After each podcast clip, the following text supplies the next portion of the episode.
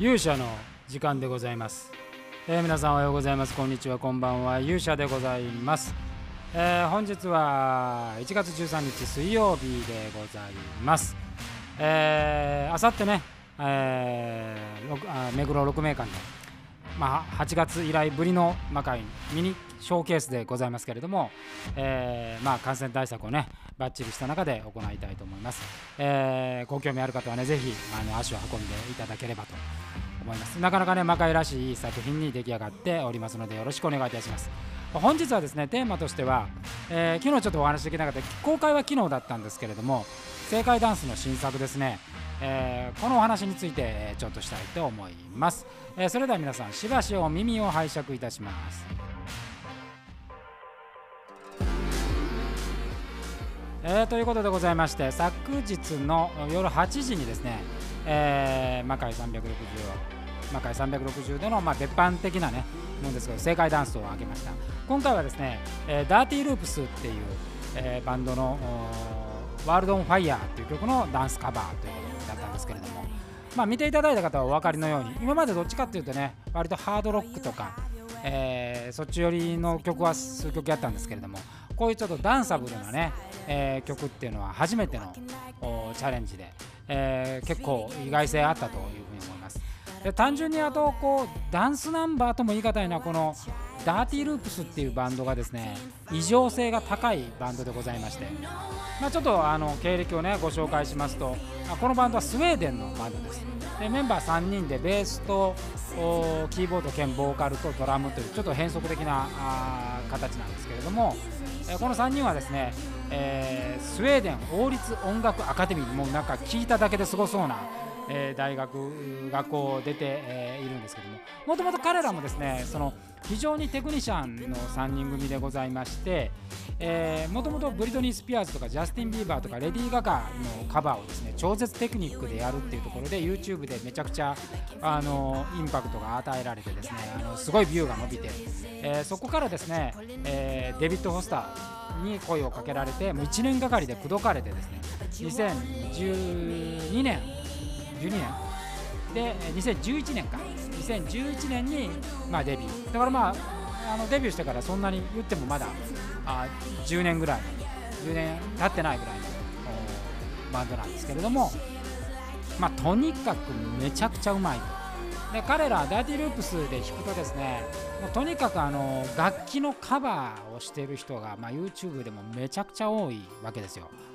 で割とね曲がポップなのにですねその後ろで鳴ってる音楽っていうのがもう異常なぐらいテクニカルで、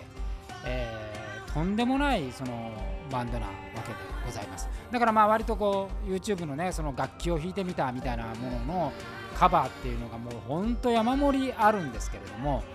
まあ、いわゆるこう音楽的に言うとこう変拍子とかねこう拍子がこうあのいわゆるこう4ビートとか8ビートとか16ビートじゃないビートで刻まれたりする、まあ、ダンスを踊るような曲ではまあそもそもないんですよ。で、まあ、この曲をですね、まあ、あえてやろうと思ったのはやっぱりそのまあね正解こと青葉光が次のステップに行くためにはこういう一回飛び道具を干した方がいいんじゃないかと。でも楽器のカバーが山盛りあるけどこれをダンスでやるなんてやつは、まあ、頭がおかしいと、えいうようなぐらいのことをやってみようということで、えー本人に投げてみました。でまあ本人ちょっとツイッターで上げてましたけどね。あのー全然最初の時はもう全然これもう手数がまあとにかく多いんで、えー振りがまあまず合わないっていうまあそんな形で話をしてんで、まあ、まあこちらもねちょっと無理く別に僕ダンス分かるわけじゃないからいやちょっと無理を言ったかなと思ってまあまあまあ今回やめとくかって言ったらまああの負けず嫌いの性格に火をつけたみたいで、えー夜な夜なですねあの狂ったようにこの練習をして、まあ、結果としてはあのやっぱりなんか一つ壁を越えたような気はいたしましたまあねこれがどういうふうに目に留まるかっていうのはちょっとわからないですけれどもなんかこう正解っていうか青葉光っていうそのいわゆる踊りっていうもののなんかジャンルを一個ね超えれるきっかけになるような楽曲だったんじゃないかなというふうに思います。でまああの魔界はねもともと音楽でいうとテクニシャンの集まりだったわけです。今もそうです。もうとにかく凄腕の人の集まりなんですけれども。まあそのねあまあなんていうのかな。テクニックがもちろん全てじゃないんですけどやっぱりその技を極めるっていう意味でやっぱり技術っていうのは一つやっぱりあの大きな人に訴えかけるものだと思うんですよね。でそこに対して、えー、やっぱりこうリスペクトをしてアプローチをしていくっていう、まあ、一つ、まあ、これを連発するかどうかは別にしても、あの彼女にとっては非常に大きな、えー、形になったんではないかと。やっぱり表現者、まあ、魔界に関わるメンバーは全員表現者だと思っているのでやっぱ表現をするその引き出しの数というのはですね、まあ、少ないより多い方がいいなとは思うわけですよだから技術っていうのも使うか使わないかは別にしてもやっぱ技術っていうのはあった方がいいですねまああの世の中にはその別に技術じゃなくて魂みたいなもので伝わる人ももちろんいるんですけれどまあそれはそれで一つのやっぱり個性ではあると思うんですがまあすべからくですねあのなんかこう一つの道を極めていこうと思うといろんなジャンルにインスパイアされた方がいいっていうふうに思うんですね。でまあ私はダンスのこと全く分かりませんから、えー、そういう意味ではその男子の技術的なことは一切一つも分からないですけどこういう課題を与えることによって一つの壁を越えていくっていう、まあ、これもまあ一つ魔界らしいチャレンジじゃないかなと。で私自体もそういうことを見つけていくチャレンジになっているなというふうに思います。えー、なのでまああの